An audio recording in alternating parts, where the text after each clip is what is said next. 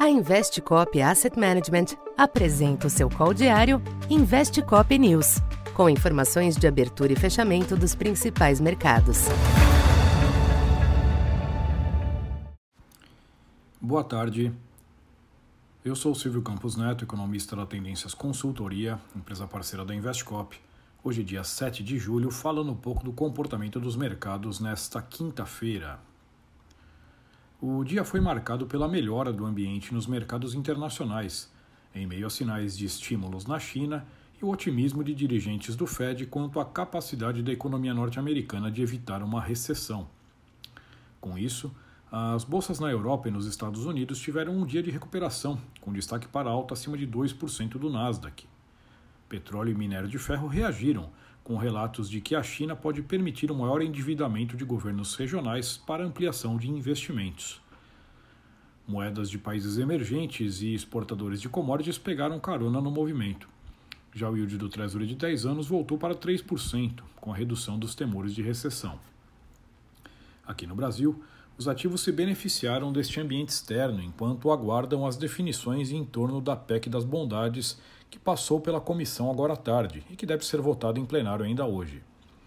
O fôlego vindo de fora impulsionou o Ibovespa, que retomou 100 mil pontos, com alta de 2% hoje. O real também se beneficiou dos ventos externos, com o câmbio fechando o dia em 5,34, queda de 1,4%, quebrando uma sequência de altas expressivas. Os DIs exibiram quedas marginais, limitadas pela força dos yields dos treasuries e pela sustentação dos riscos fiscais e inflacionários.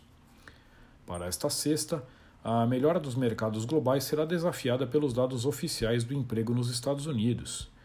Eventual surpresa negativa com o indicador irá desafiar a postura mais firme dos dirigentes do Fed e recolocar no mercado o temor de recessão, estimulando eventualmente apostas de um aumento mais comedido dos juros.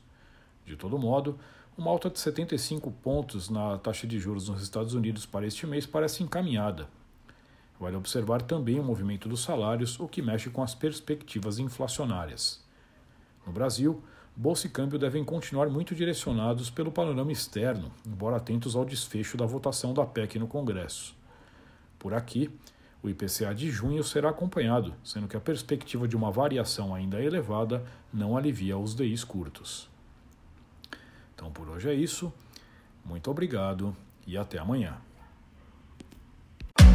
Essa foi mais uma edição Investe Cop News.